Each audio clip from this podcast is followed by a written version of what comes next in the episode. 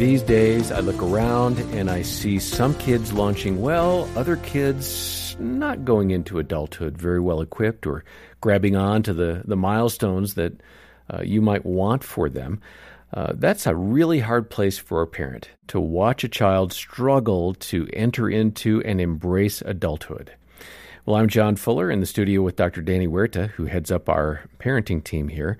Uh, let's hear from Allison Bottke now. Uh, Jim Daly and I spoke with Allison. She's walked through this journey as a mom, uh, relinquishing her kids, letting them enter into adulthood. Here are some of her key observations.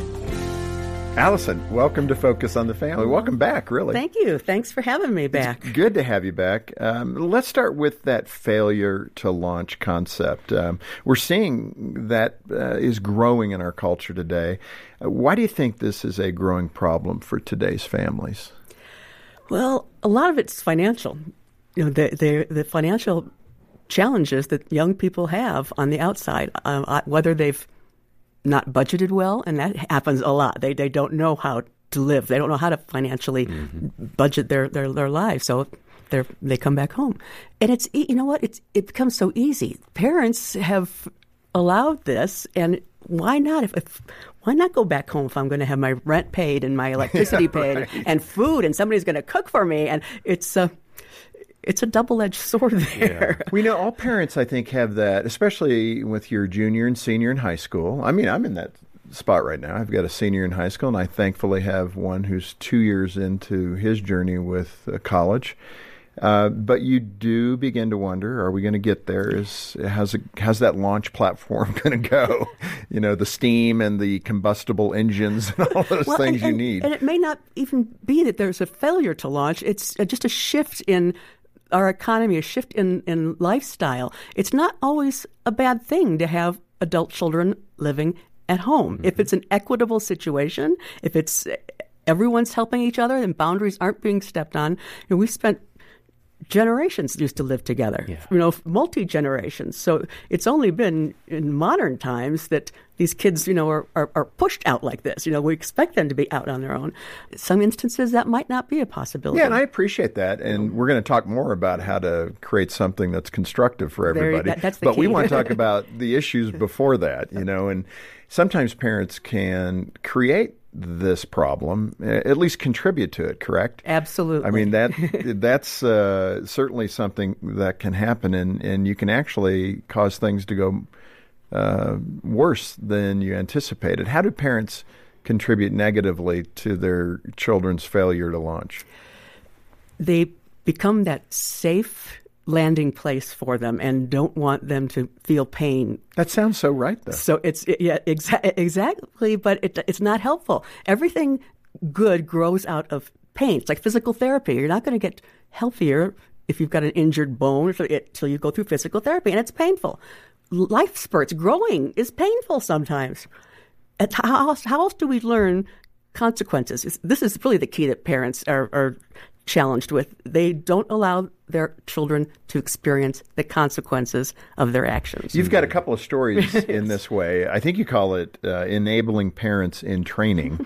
so what what are those stories? Just get our listeners and viewers up to speed. Yeah, I, I think finding myself dealing with boundaries as much as I do, I'm very aware when boundaries are an issue. I was at a store once and saw a woman who's obviously frazzled. I could say she, a customer was in front of her. She kind of got rid of her, and I was standing there, and I said, "Are you okay?" And just to say that, she lost it. Yes, and she's. No, I'm not. I'm, I'm, I'm so I'm so mad. I'm so angry. And she just started talking about her family and her kids, and she loans them money, and they don't pay her back and they'll say can i borrow a 10 she gives them a 20 and never sees change and i asked questions. I'm, I'm, I, well, why do you do that? If, if, he, if he is consistently doing that, why do you continue to give him money? Well, because and then, then this went yeah, yeah. litany of, of, excuses. Um, well, and her husband was the same way. He didn't clean. He didn't help in the house. She's working. They owned the business, and it, it was just a litany of anger. And Sounds yet, like resentment. Yes, resentment, anger, and when it comes down to it, I said, you know, well, you can make different choices.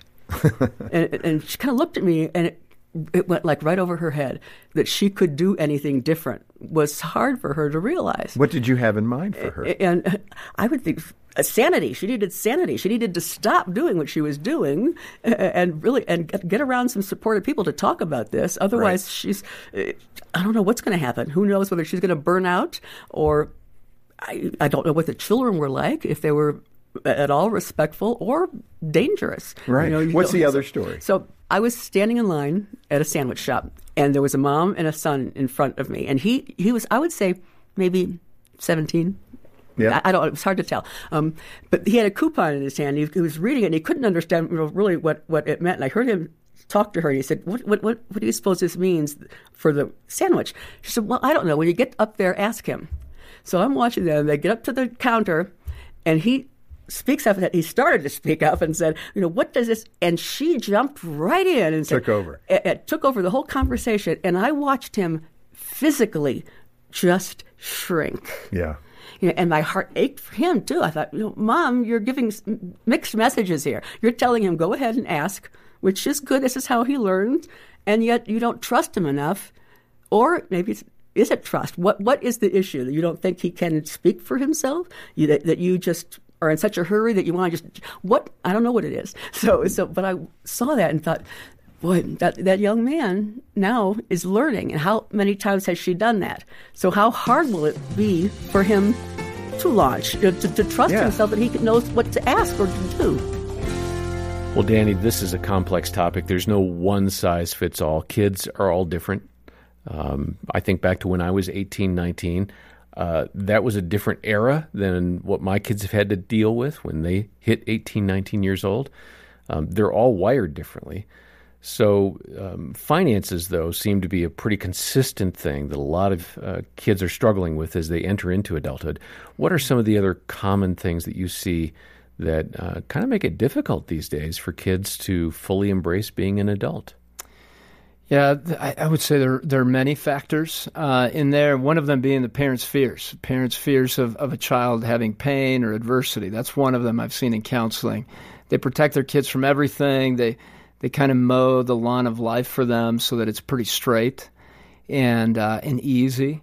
And as they face adversity, it's just hard for them. And there's a fear and a drawing back and a fear of life that, that begins to happen mm-hmm. in that young adult's life. And so the distractions are also another piece that I've seen. Okay. Distractions being like video games or yes. uh, just social media in general. They get lost in that and they don't know how to manage time. And so time just slips away.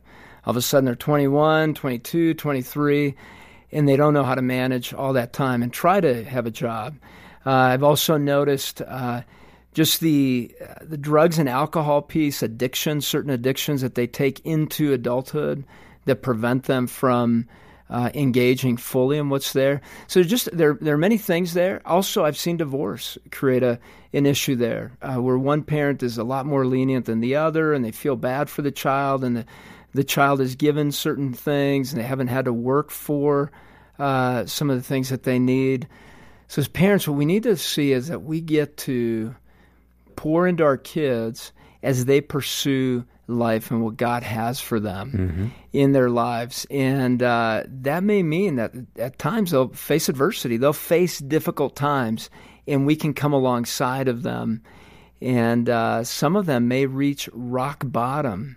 And at that place, we can show them love and look at the options they've got in front of them. Mm-hmm. Let's help our kids love going into adulthood, imperfections, difficulties, and all. Yeah. Uh, that's a good word, and uh, it might be that this is uh, really touching a nerve for you, and you're struggling because your child is struggling. Um, if that's the case, please get in touch with us. We have a terrific team of caring Christian counselors. Uh, they're a phone call away, 800, the letter A, and the word family. We'll have further details in the show notes, but please know that uh, we'll get a name and number and give you a call back and that's a free consultation provided by uh, the donors who uh, sustain Focus on the Family. And if you'd like to learn more about uh, Allison and her stories and uh, the things she learned, get a copy of her book called Setting Boundaries with Your Adult Children. We're making that available today as our thank you when you join the support team. And uh, just know your support enables us to have counselors, to offer a vibrant website with lots of great resources, and to uh, provide books like Allison's, So please donate today as you can. We'll send the book to you. The details are in the show notes. We'll hear more from Allison next time. For now, on behalf of Danny Huerta and the entire team, I'm John Fuller, and thanks for listening to the Focus on the Family Parenting Podcast. I knew my marriage was falling apart. I just didn't know how to fix it. I felt like I would always be alone, even if I stayed married. At Focus on the Family's Hope Restored Marriage Intensive, we offer hope to couples in crisis so they can have the marriage they've always dreamed of. For the first time, I felt like my husband truly heard me. I've received some great tools from the counselors that have changed my life and my marriage. To begin the journey of finding health, go to hoperestored.com today.